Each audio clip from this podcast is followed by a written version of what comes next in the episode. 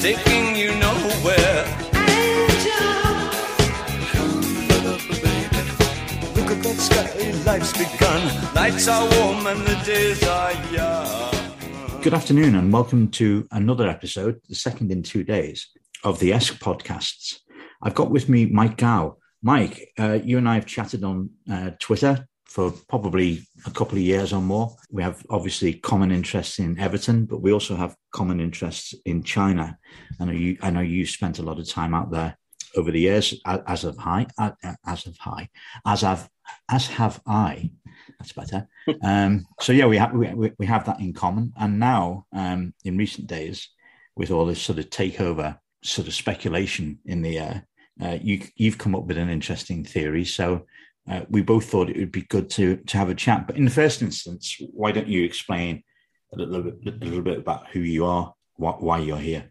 Okay, thanks, thanks very much, Paul. Um, so my name is Mike, Mike Gow. Uh, I'm a currently a, a, member of faculty at Edge Hill University Business School. So just a short a short ride out from uh, Liverpool to Ormskirk. Um, so I, I, I, live in the city. My wife is an academic as well. She's at the University of Liverpool. And um, my area, I mean, really my research focuses, as you said, on China and particularly looking at the role of private business and, and cultural industries, including the football sector and sports, uh, on current state building campaigns in China under Xi Jinping. So I look very much at contemporary China. Um, um, but obviously, as an Everton fan, having come back to the UK after a long time overseas, um, arrived back in the UK late 2018, um, and we've been based in Liverpool since then. So uh, coming back, it's obviously sort of reconnecting with the place, and and and I found that my Twitter is now moved sort of away from China stuff to be dominated by sort of Everton uh, discussion.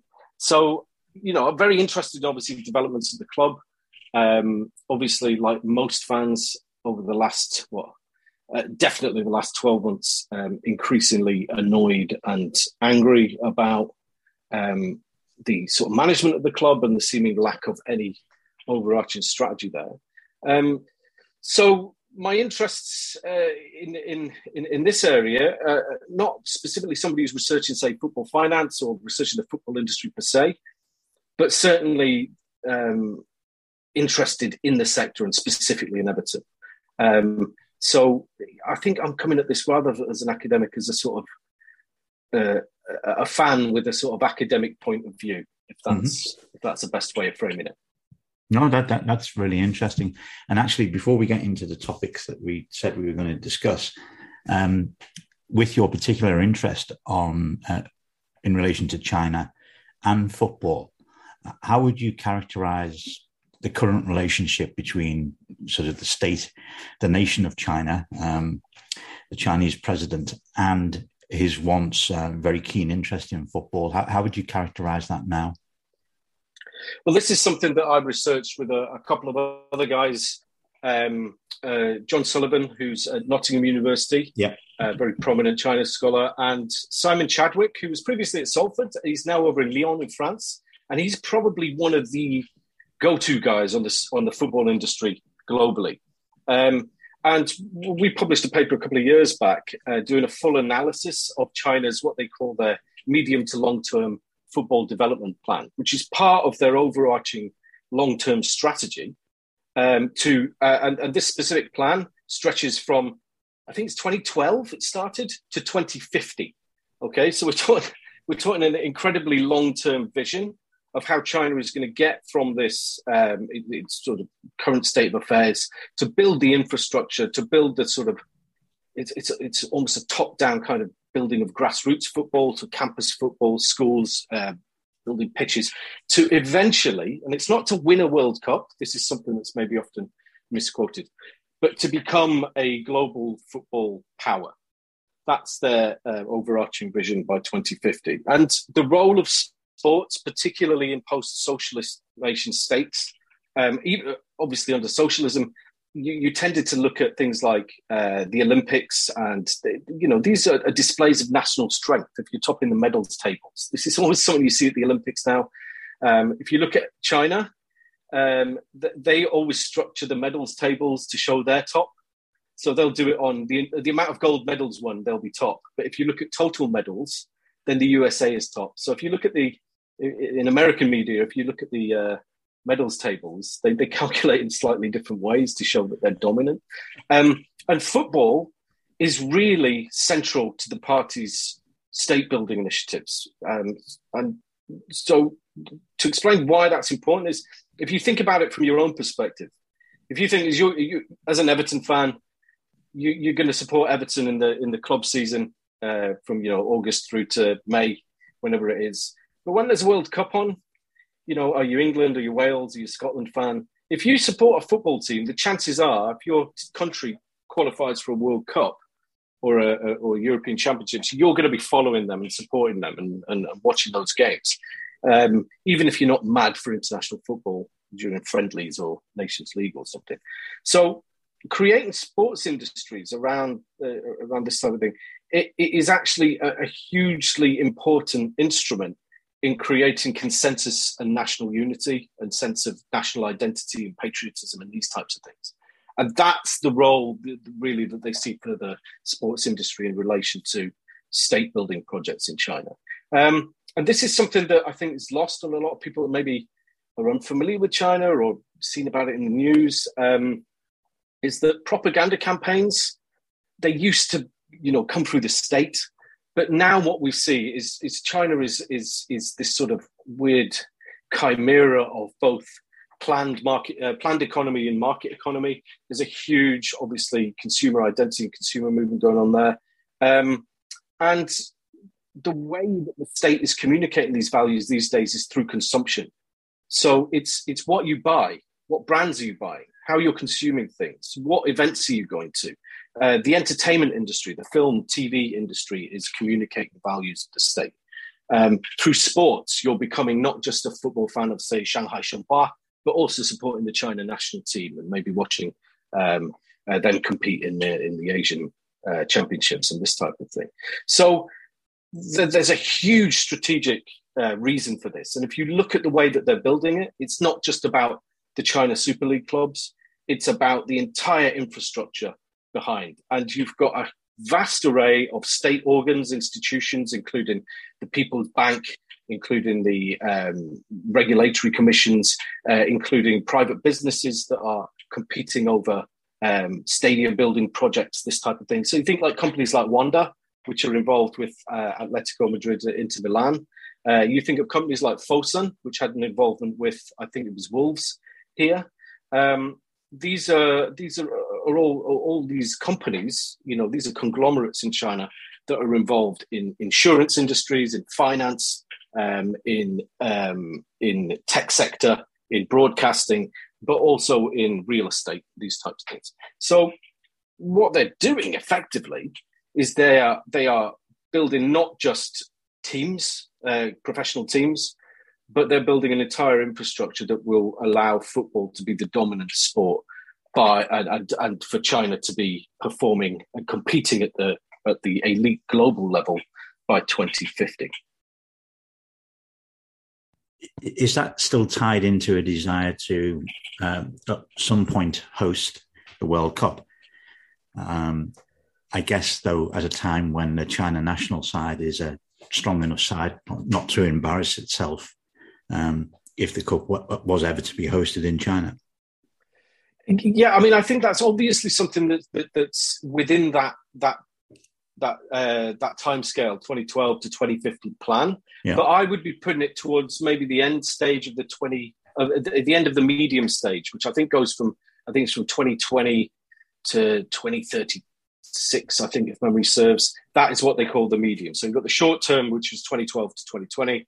Then you've got a medium phase, and then you've got the long term phase, which is that sort of last uh, 12, 12 years or so. uh, 12, 14 years. So, uh, and the, one of the reasons for that is I think if you look at if you look at the way FIFA awards World Cups, is it tends to sort of do a bit of a sort of jog around the continents, right?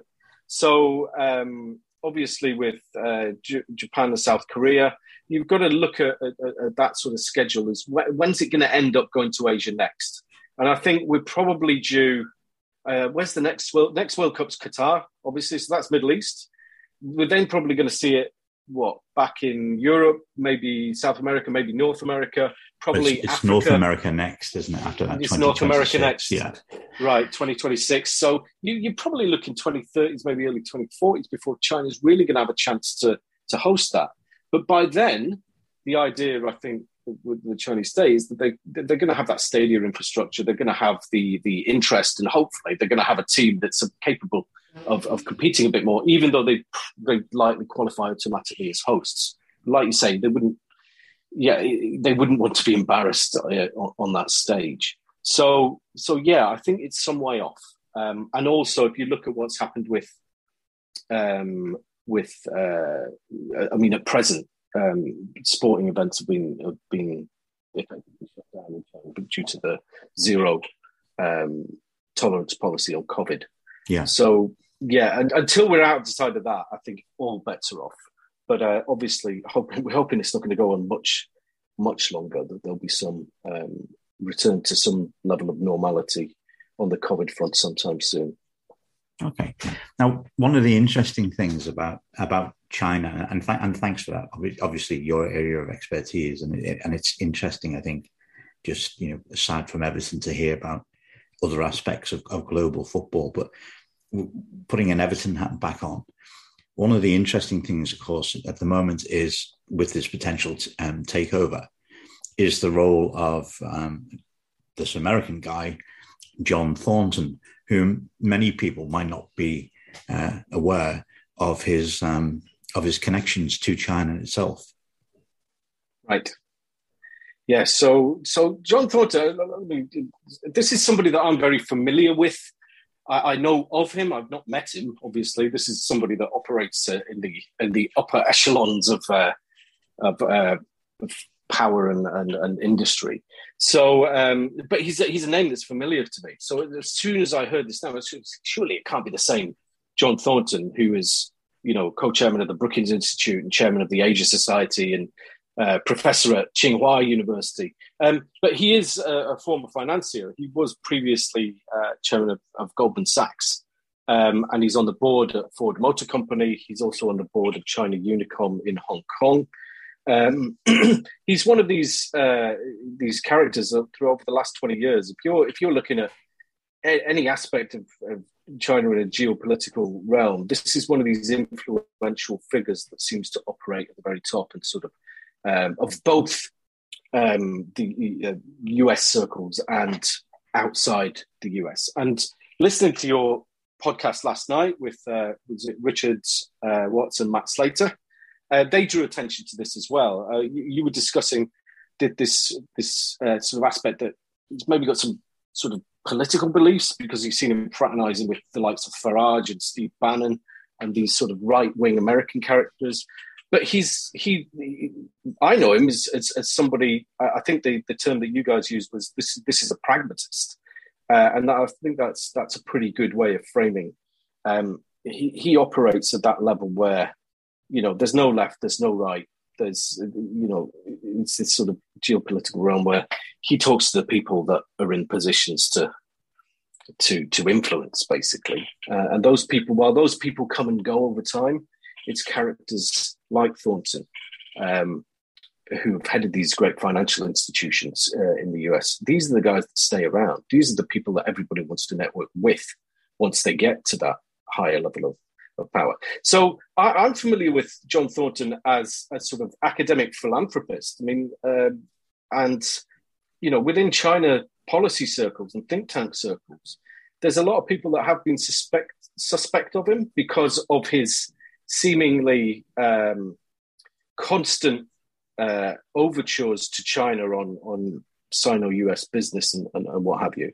Um, but I don't, I, you know, I don't know him personally. I don't know a huge amount of his uh, sort of background. But when his name come, came up associated with this, I thought it can't be the same guy. Surely, what the hell interest does this guy have in not just Everton but sports in general?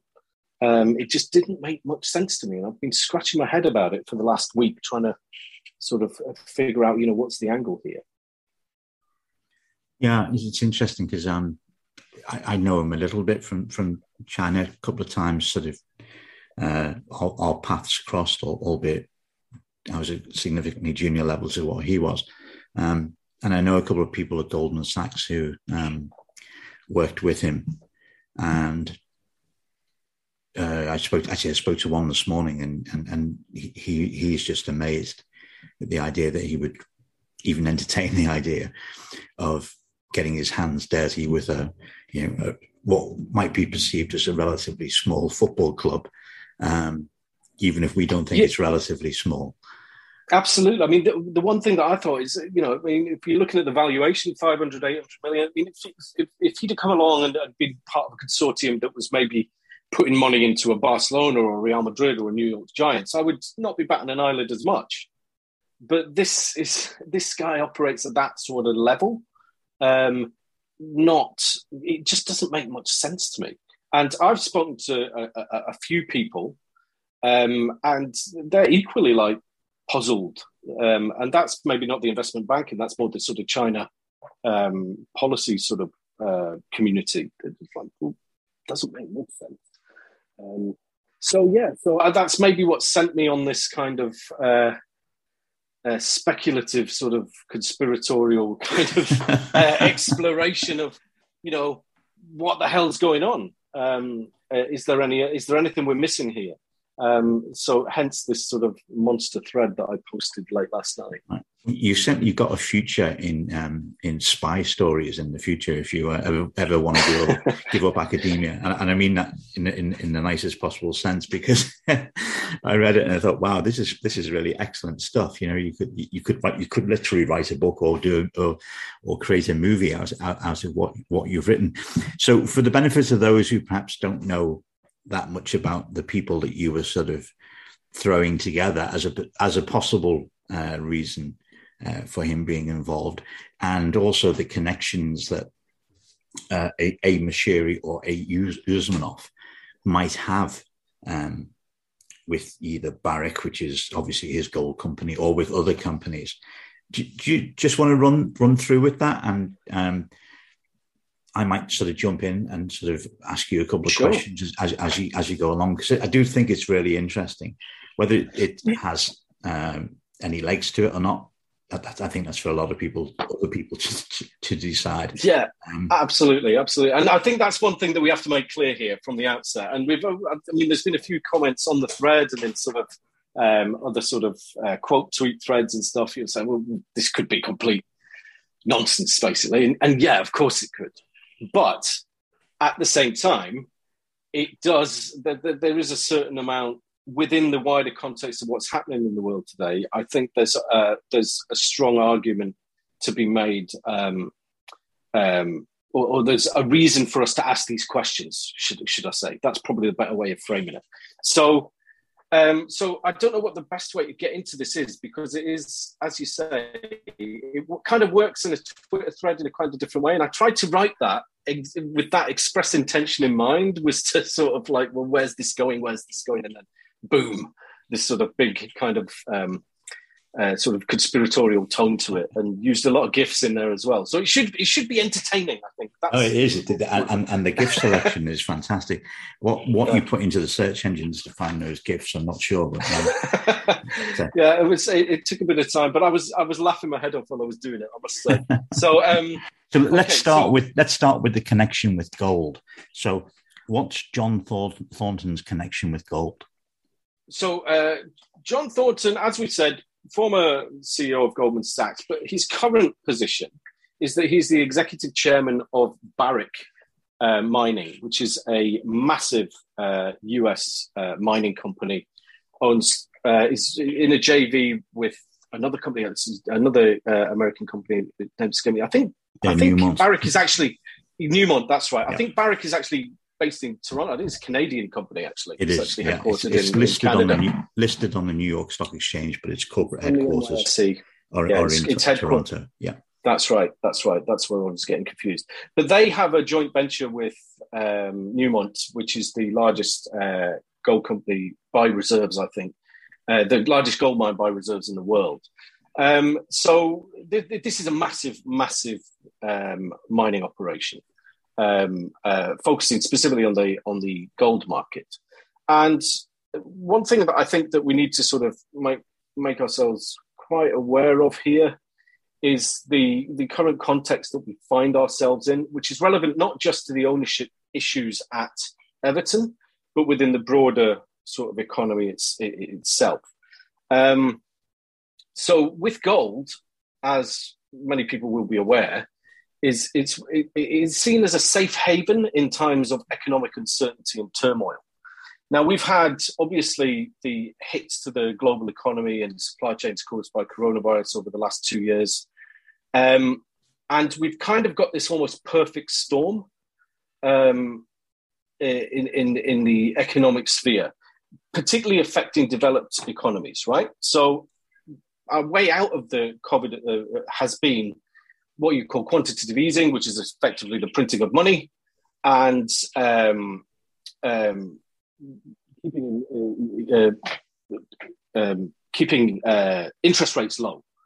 So pumping more, more money into the economy to keep it going when you know it's sort of dying down. But what we've got now at the moment is we've also got this this sort of counter sort of pressure going on with inflation. So how do you stop that? As, as, if you're thinking of you're sitting in the Bank of England or you're sitting in the uh, a central bank anywhere in the world, what, what economists are going to be looking at and thinking is right. Well, we can we can raise interest rates, right? Because what that does, it gets people to stop uh, stop spending and save. It also hits anybody with mortgages is going to know if you get a two percent rise on your your mortgage interest over the base rate, then that is going to have a profound impact on your monthly payments. So it takes a lot of money out of circulation, basically. Um, but what that also does is it slows down growth. So we've got this dual problem at the moment is that we've got potentially stag what they call stagflationary, so stagnation within the within the economy where there's low growth, but also we've got this inflationary pressure where inflation uh, inflation's rising, things are getting more expensive, fuel's going up, energy's going up, food's going up, people have less money to spend. So in that situation, the solution is usually to print more money and spend your way out of it, this type of thing. So it, it, you've got these kind of competing forces. But what you've also, because you've got low growth, you've also then got these geopolitical things going on. But gold, gold is always a safe haven for money if things are not going well in the economy, if things are not going well um, on the stock markets, what you tend to see is a lot of money being shifted into these uh, in, into commodities, into things that are going to hold their value. And gold is what's I've, I've seen it referred to as Tina. There is no alternative, right? There's no Bitcoin is like obviously a major mess at the moment. There's no other really safe places to put money. So the gold markets at the moment are rising rapidly. Um, I think it was September 2020. It hit nearly. It was one thousand nine hundred seventy-five dollars an ounce, um, and it's now it, it, it's now getting back up to these sorts of levels. So anybody in gold in that in that industry is you know they're looking they're looking to be uh, making a killing basically. Um, so this is something we have to understand, right? Uh, is that people that work in, you know, the, the sort of levels of Usmanovs and Abramoviches, these sort of Russian oligarchs and these Wall Street bankers with, with their trust funds, and they want to hide their money somewhere where it's going to maintain its value. Where, where are they going to be putting it? They're going to be putting it into gold, and we're going to likely going to see the price of gold keep rising. I would, I would say, uh, it's a pretty, it's a pretty solid bet that whatever happens with economic policy, gold is going to be a pretty safe place. So that's one thing I think we've got to look at. And this company, Barrick, are a massive, massive player in, in that in that gold market. What we've also seen, um, sorry, does that answer the question on on on this? I know I've sort of gone off tandem there, but um, it, it's. It, it, I, I, think that's what we need to understand about John Thornton's main role is yeah, as exec chairman of this, of this gold mining company. absolutely. Yeah. That sets the scene. I mean, from from my own research, you know, Barrick is is pro- probably the uh, the company with the largest gold re- known gold gold reserves. Um, yes, doesn't doesn't necessarily operate in the areas that we, are going to get onto in a few a few minutes time, I guess, in terms of Central Asia, in terms of Russia.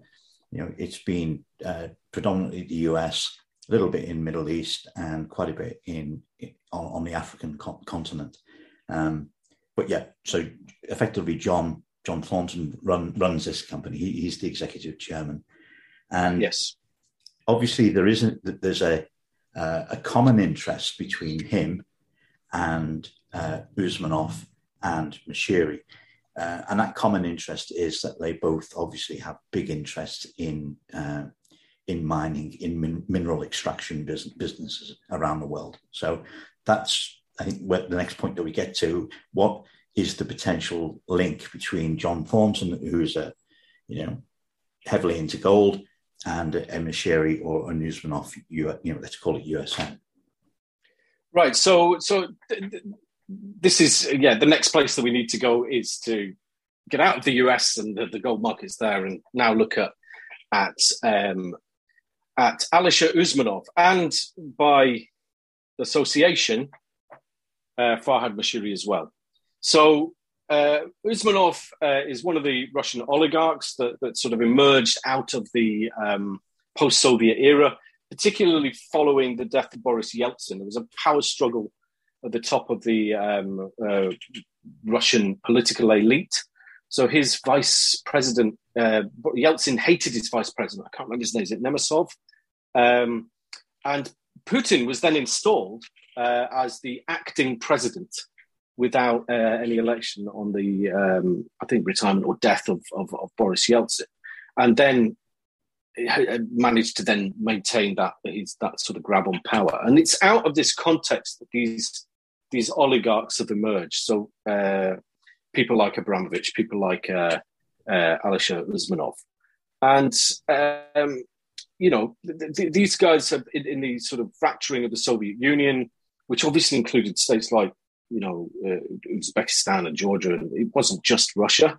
Um, there was lots of uh, Ukraine, for example, was was was part of the um, USSR. So uh, these are these uh, incredibly wealthy, and you talk a handful of these these these people. It's what is it, about ten? I think these really powerful oligarchs that control a massive, massive proportion of the uh, Russian GDP. And uh, Usmanov's one of these, and he's very, very close to Putin. Um, f- sort of a family closeness as well. His wife trained Putin's alleged mistress, who won a. Uh, so uh, Alisher Usmanov's wife is the sort of doyen of rhythmic gymnastics throughout mm. uh, the Soviet era and the post-Soviet era, um, and she trained uh, Putin's alleged mistress, who won a gold at the Athens Olympics, I think 2004. Um, so they have a close sort of friendship and ties, um, not just uh, sort of business ties, whatever they they might be. But but Usmanov's fortune comes primarily from um, uh, from Metalloinvest, which is a massive um, mining conglomerate, primarily focused in the iron ore sector in um, in Russia. So, although he's from Uzbekistan, his his main business interests are, are still in the Russian mining sector. But what we also need to understand is that Usmanov is Uzbek, right?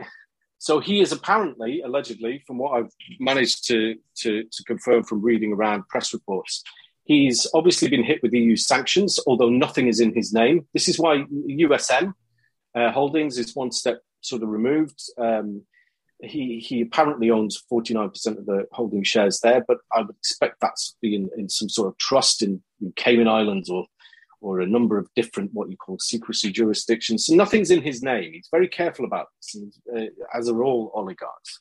Um, so the sanctions are pretty ineffective and he's now uh, apparently holed up back in Uzbekistan, where he enjoys a huge amount of protection from the uh, rather authoritarian government uh, uh, there. Um, but if you look at if you look at if you look at Barrick Gold, the largest gold reserves of any particular company, the, second largest gold mine in the world in terms of uh, confirmed reserves is where is in Uzbekistan, and in 2021, uh, Metalloinvest, and it's difficult to overstate how big this company is uh, in terms of its its uh, its presence and dominance within the mining sector. It's bigger than BHP Billiton. It's bigger than Rio Tinto. These huge mining conglomerates we might be more familiar with. Um, in terms of value capitalization, it's it's a massive, massive company, Metalloinvest, and it's part of USM Holdings. Uh, Metalloinvest is owned entirely by USM Holdings, which is itself 49% owned by Usmanov. I think you, would said maybe reduced now from Moshiri, about 4% owned by uh, Moshiri. So, um, but if you go back to 2021, so while Putin was amassing, beginning to amass troops on the Ukrainian border, um, Metalloinvest was putting in place um, steps to create a new company, which is called USM Gold. So USM Holdings itself has set up a, a, a company within USM Holdings that is looking at gold exploration and has has secured gold exploration rights in a republic within the Russian Federation. Um, so, you know, and this is quite big news in the mining sector when it was announced. Uh, and I think this was confirmed at the end of January this year that that company had been set up, um, uh, literally a month before the Ukrainian invasion. So you know this does raise questions. Um, if you're looking, if you're looking at the entire, if you're looking at what's happening in the world today, the world that we live in, if you're looking to get out of, get your money out of these Western uh, developed countries, um, and back into uh, Russia, where's the safe haven you're going to put it? It's likely in mining, slightly commodities, but also gold. So th- there just seems to me too many coincidences here for this to be some kind of accident, basically. Um, everything seems to be coming together on this in the last sort of 12 months. I, I find I find it really interesting because uh, you know people often talk about the amount of money that you know, and I talk about the amount of money that Moshiri's put into Everton Football Club. People talk about the amount of money that USM have put into Everton Football Club. But in terms of actually what they own and the assets that they own and the amount of cash that those assets generate, um, the amount that's actually being put into the club is actually re- relatively small. I mean, Metalloinvest paid a dividend to USM at, at the beginning of this year, uh, end of last year, beginning of this year, of $3.2 billion.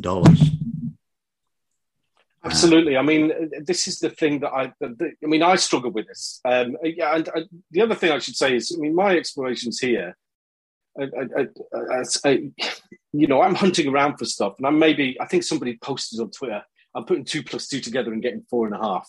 So that's quite an interesting way of sort of framing it. But but but but you're absolutely right. It's difficult for us to get our heads around the sort of levels of figures, but also it's difficult for us to understand that these are sort of minuscule amounts in the grand scheme of things for, for people like Alisher Usmanov and to a certain extent Farhad Moshiri as well. Um, I mean, they, they don't want to, these guys don't like losing money. Of course they don't. But I, I think if you look at what's gone on at Everton in the last 12 months, that kind of tells a story as well, is that these are playthings to to these guys. These are not serious businesses. These are these are they, you know they were invested in Arsenal until they pulled out in 2007. They took out about 700 million US dollars when they sold up, and then they piled that money into in, into Everton and plus more. Um, you know, and they're now in they're now in up to 800 million pounds uh, according to some some estimates. I think it's that the figure roughly that you've you've come to is about 800 that's, that's the figure that, that like I've put out there it's, it's yeah. around, around about 800 million pound which yeah. you know is extraordinary in football in, in the football context it puts him as you know the third largest benefactor in, yeah. in English football but, but but then you look at I mean it, when I look at the, you if you look at the way that this has been managed over the last five years since 2016 I mean that first transfer window when they brought in Rooney and Klaassen and and Sigurdsson uh, three number tens. and It's just like splashing the cash all over the place. Um, very profligate, um, no clear strategy. I mean, it looked. It, you know, we're all sort of sitting there as Everton fans, hoping that there's some kind of like grand plan behind this. But actually, what it does look like in retrospect is that it's if you just grab some bloke off the street, giving him 500 million, and say, go and play FPL, but it's for real. I mean, that's kind of what we've got here. And it, it, that's what it feels like to me is, is that this isn't their core business. This is not their core interests.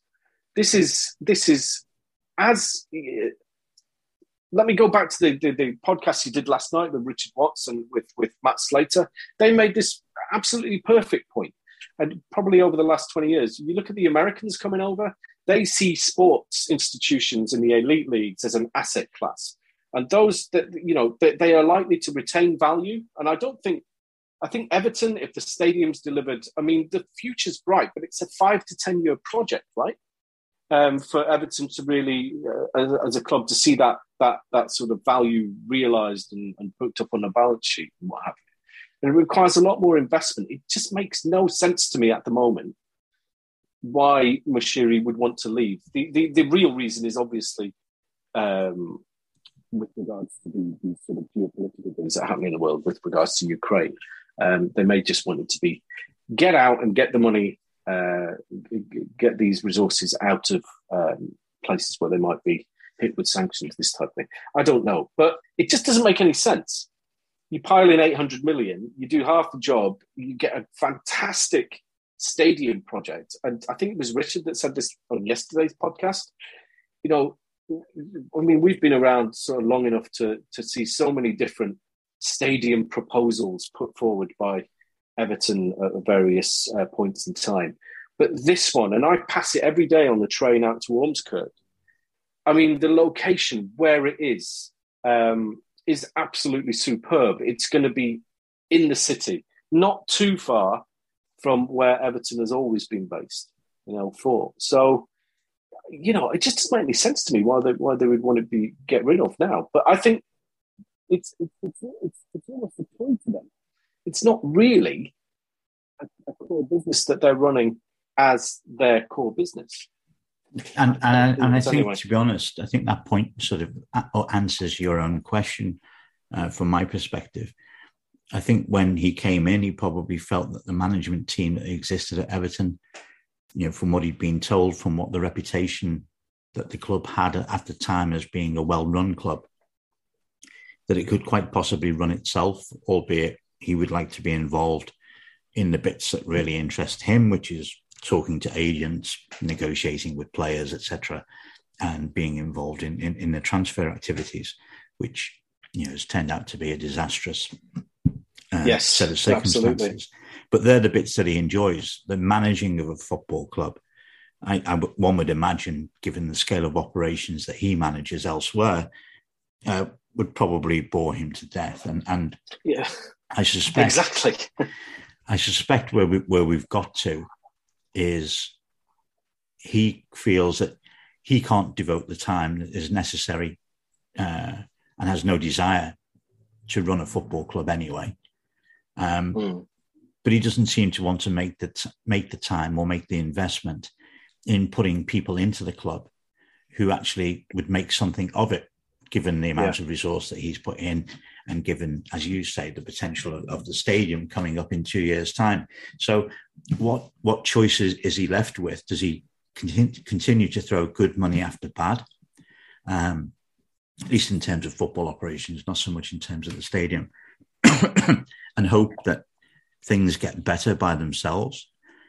Um, that doesn't seem like to me to be a very wise strategy. Um, if he does stay, the losses are going to continue for some time, you know, at least another couple couple of years, and he's still got to find 350 million, say, of the 500 million that the stadium's costing. So there's still a reasonably significant um, commitment from him if he stays to have to put yeah. money in. So he's going to end up being, you know, somewhere around about 1.2, 1.2 billion pound uh, by the time the stadium opens if he funds it all himself. Mm. Will Everton Football Club be worth 1.2 billion pound when Bramley-Moore opens?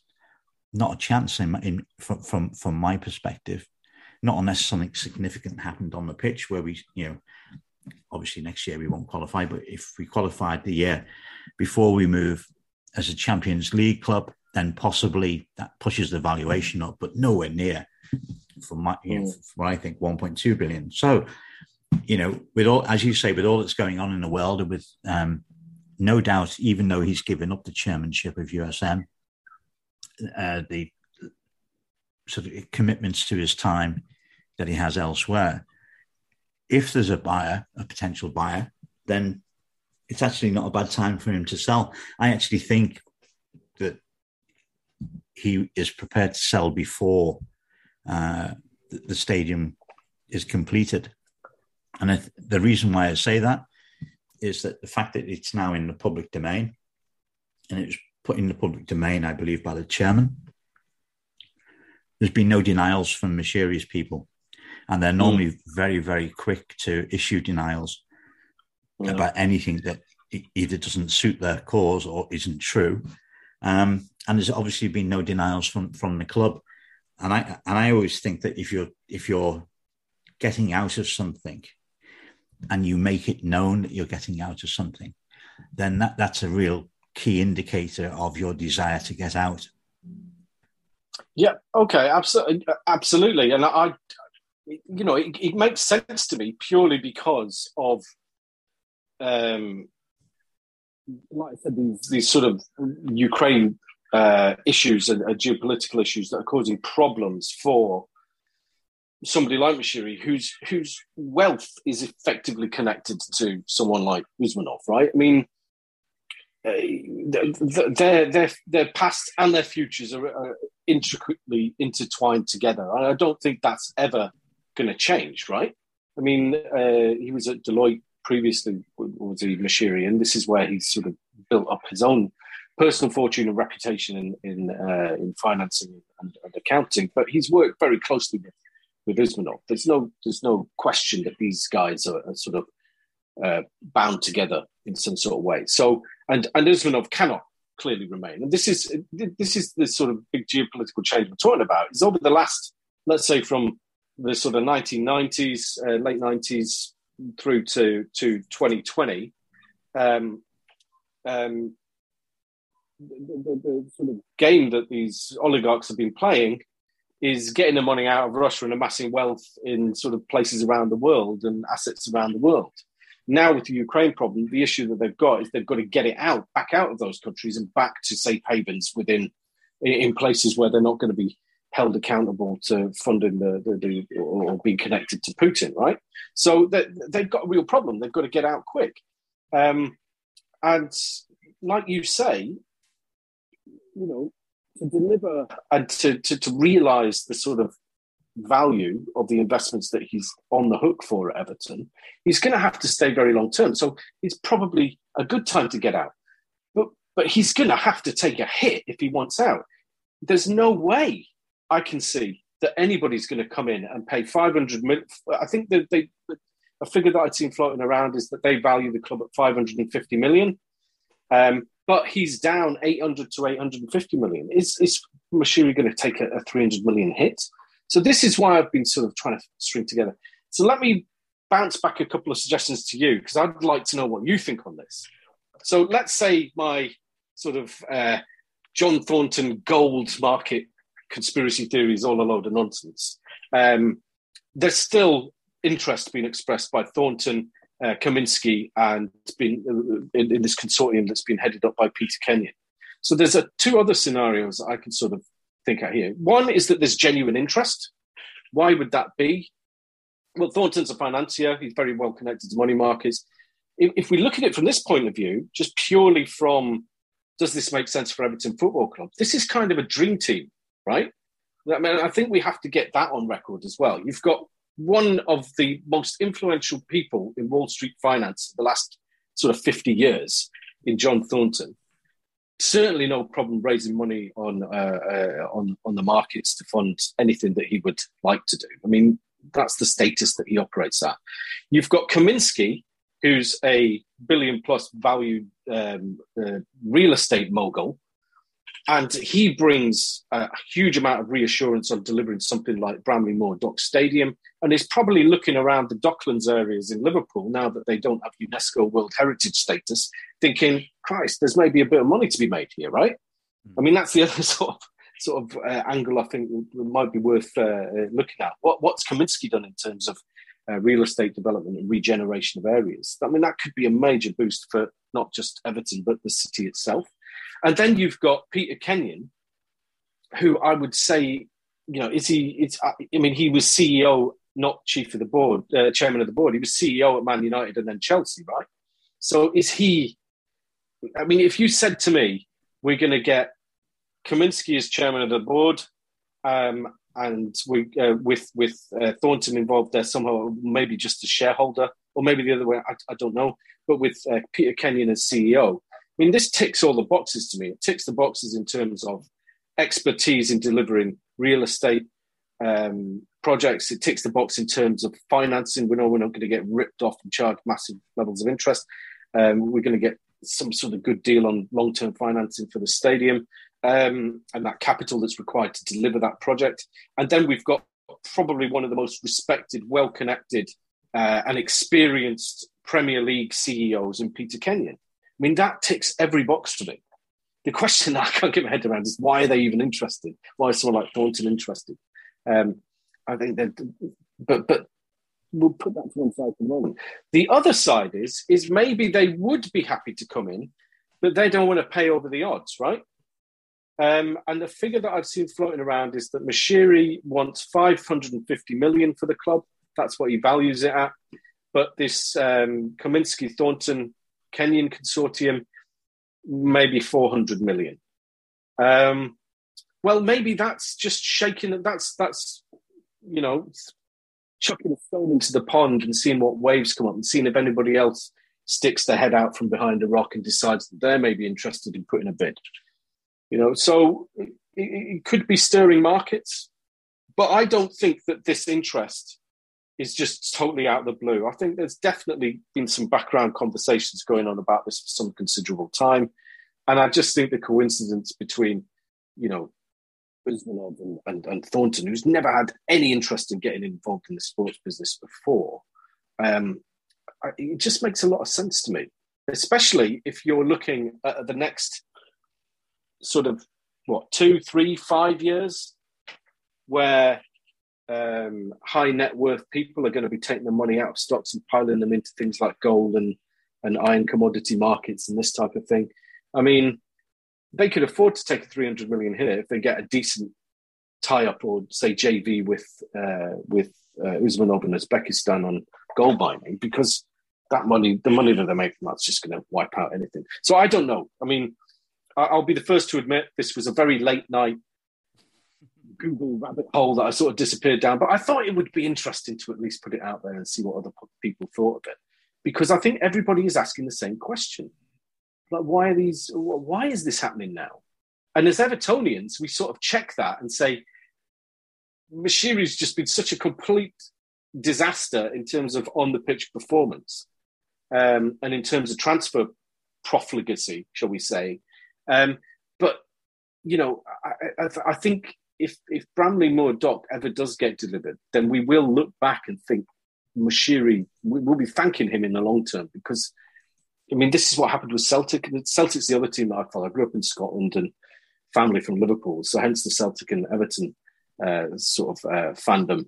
But um, you know, we were eight minutes in when I was in I grew up in. We were eight minutes away from liquidation until Fergus McCann came in. And Fergus McCann never put any money into players. And, and you know, we, we saw Rangers win nine in a row. But now, if you say a bad word against Fergus McCann anywhere around Parkhead, he's the guy that delivered us that 60,000 seater world class stadium and completely turned around the fortunes of Celtic Football Club because it then had the commercial base to generate the revenues, get the you know uh, supporters in, and, and, and, deliver things like European football under the Martin O'Neill era. So um, so I, I, can, you know, I, I don't think Moshiri's been a, a, complete and utter disaster.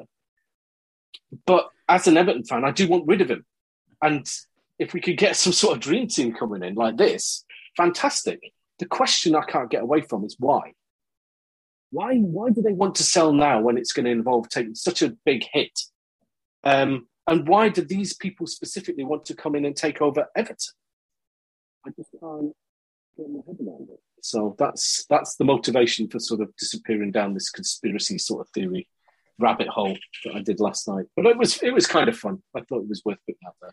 No, definitely, and it, it certainly got lots of people um, thinking and, and talking. So I appreciate you spending the time to um, to go through the logic, or, or at least your logic in terms of you know why it might be a, might be a possibility. So um, as a theory, it definitely has credibility. Whether it is the case or not, I guess only time time will tell.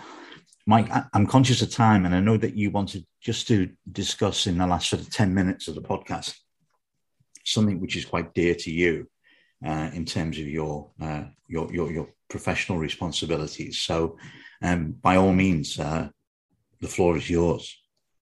Right. Okay. So, obviously, uh, I think everybody who's listening to this podcast is has a, a, keen interest in in Everton, but not only that is is probably somebody that that listens to quite a lot of of fan generated Everton content whether it's the other podcast that you do with Andy and George, or whether it's uh, you know View from the Bullens End or Blue Room, um, um, uh, or, or, or, any sort of fan created content that, that, we see on Everton, and and you know over the last twelve months, um, I think one thing that's striking a lot of Everton fans is the, the amount of the amount of sort of input and the amount of I wouldn't say power, but influence that can be sort of exerted through social media, through different platforms, whether it's YouTube, whether it's Acast podcasts, whether it's uh, blogs like the the Esk blog that you do on the finances, whether it's um, whether it's Twitter accounts, um,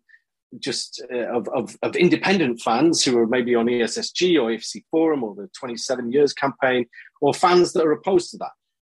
What what I've seen, sort of standing back from this, um, uh, is that you know, there's a huge amount of empowerment of of the fans, and this is something that is it's completely transformed fandom of football clubs, not just Everton, over the last sort of ten years, particularly as fans become more sort of digitally literate and they're operating on different platforms and this type of thing. But the other thing that I've seen uh, or, or be listening to, um, particularly in, in Twitter Spaces, um, is that there's this kind of this kind of uh, sort of understanding that, or this kind of dispute that's going on. There was a Twitter space on the other night, and there was a lot of arguments, and there was a lot of sort of outrage about it, about how the fans are not united as one sort of fan base. And there was a lot of criticism of, I don't know, I couldn't quite understand what the hell was going on, but apparently there was a meeting at a Hot Walk uh, down by the stadium, and some people weren't invited, or something like that. But there was, there seems a lot of angst and resentment and one thing that, that I've been sort of conscious of is that the, the fandom itself is changing. It used to be the case is we were just spectators and we maybe went to match games or we watched match of the day and we maybe bought a replica shirt. Um, but we were very passive. Now that has completely changed. And the, any clubs that or fan bases that can figure out a way to sort of bring people together and and hold the board to account, this type of thing. They, they, you know, there's there's a huge sort of area to go there. And as it happens, while I'm sort of, you know, doom scrolling on Twitter, looking at all of this type of stuff, I receive uh, a, a, sort of pad of applications for our masters. So he wants to conduct a 12 month research project looking at the performance of Everton and the sort of various issues that are affecting Everton Football Club um, during the Moshiri era. And so Adam is, is looking, he's registered now, he's on the MRES, and we're putting together a, a project. And what he's going to be doing is not, not sort of new content creation, but a project that he's going to be launching. Um, and I'm going to be quite involved with it as well, I think at least in the early stages. But this is going to be Adam's project about bringing together these dis- different disparate groups of fans and I think behind it is the recognition that we we are all Everton fans. We're all unified by a single desire to see our club perform where we rightfully see its place in the in the English Football League, which is you know competing up the top. competing right, not just top 10, but ultimately qualifying for Europe and competing in Europe. That's what every Evertonian wants to see, whether you're whether you're for Moshiri, against Moshiri, whether you whether you think Bill Kenwright's given us some good times or whether you think he needs uh, carting off immediately. We all want to see that. That's what unites us as a fan base. However, we also need to recognize and we need to respect as a fan base that we all support our club in different ways. You're based in the States. I was based in China for 15 years, so I haven't been to a game since 2004. Um, the last game I went to, incidentally, I met my wife for the first time at Goodison Park. Um, so, uh, you know, I mean, we all feel a very strong connection to the place um, to, and to the club itself, but we all support in different ways. Not all of us live in L4, not all of us live within the city region, but we buy merchandise, we watch every, we watch games, we, we, you know, we pay membership fees, we we buy the shirts, we buy maybe one or two replica shirts for our kids when they come out every year. Um, we we engage on Twitter, but that's that shouldn't be a problem.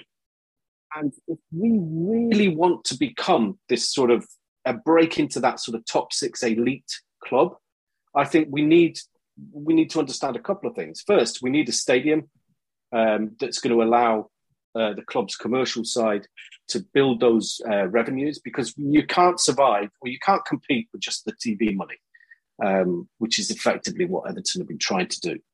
Um, but we also need a global fan base. This is what separates the elite clubs from that sort of trailing pack, is the fact that they've got fans around the world. And I think once Everton starts seeing some uh, some success, and I think this was a point, it might have been Matt Slater that made it last night, it might be Richard, I can't quite remember. But once Everton starts, maybe maybe wins a trophy, once it is competing regularly in European football, you will start to see that global fan base come back because there's some legacy fans out there that followed the club through the 80s, uh, this type of thing. And, and, we've seen that. We've seen that resurgence with even with Man City. Man City 10 years ago, nobody support, uh, supported Man City outside of Moss side, right? It was pretty much a local sort of uh, concern.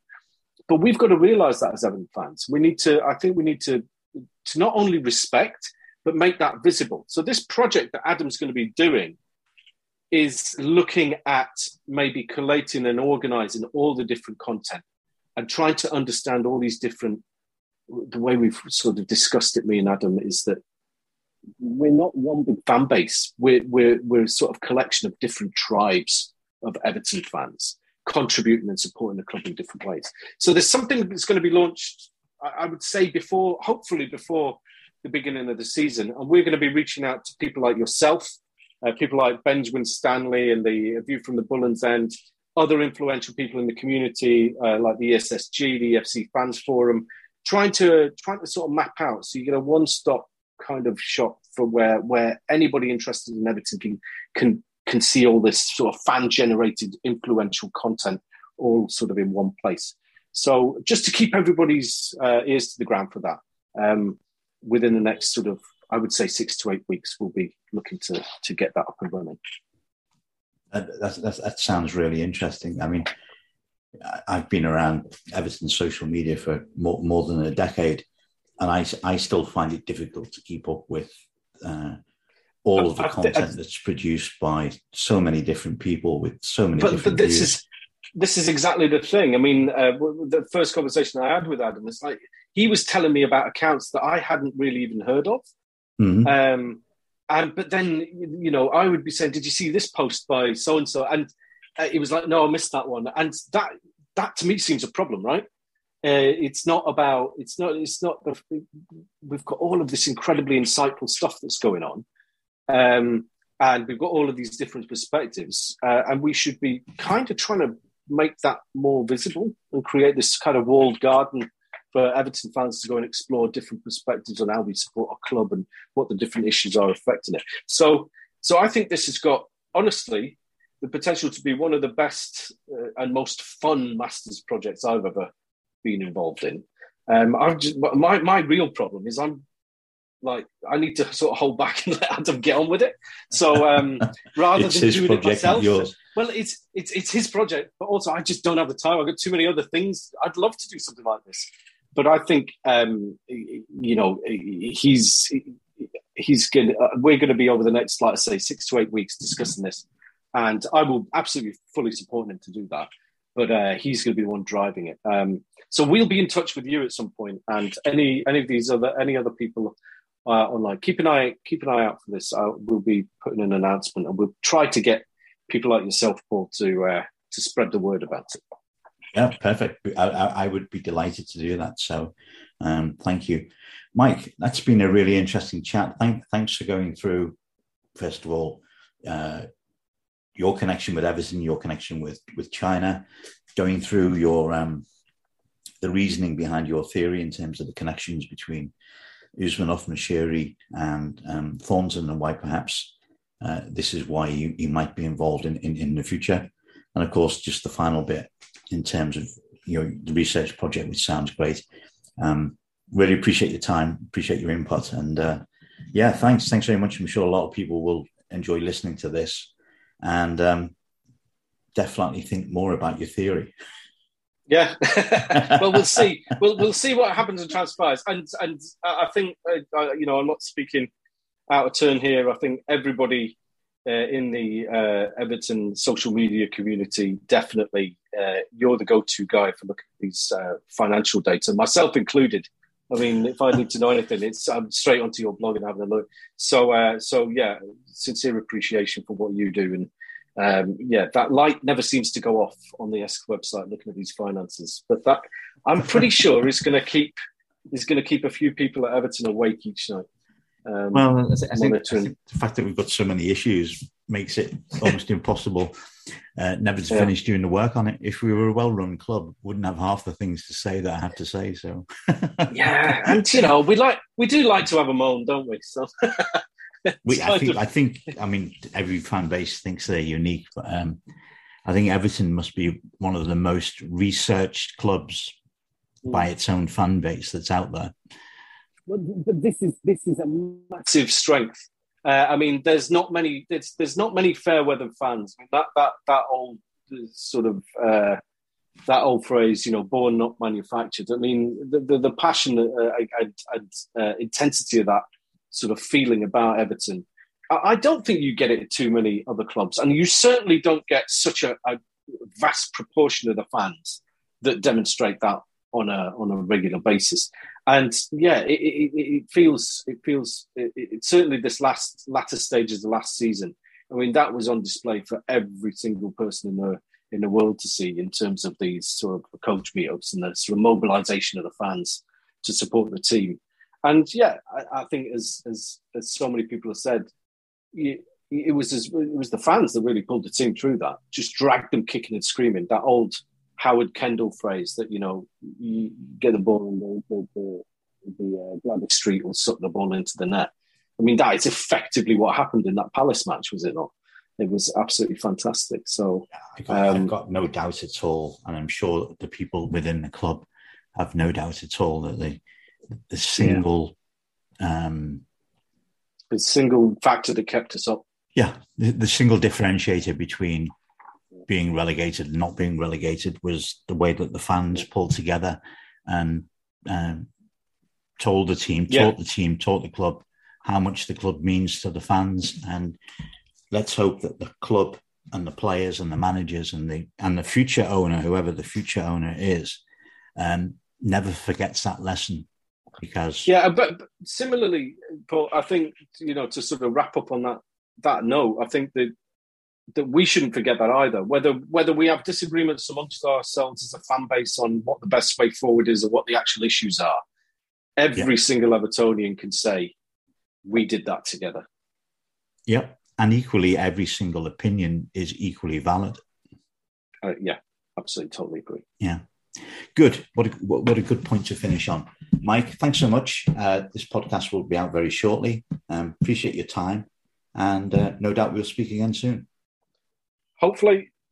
we will do. Cheers, mate. Absolutely. Yeah. Thank you.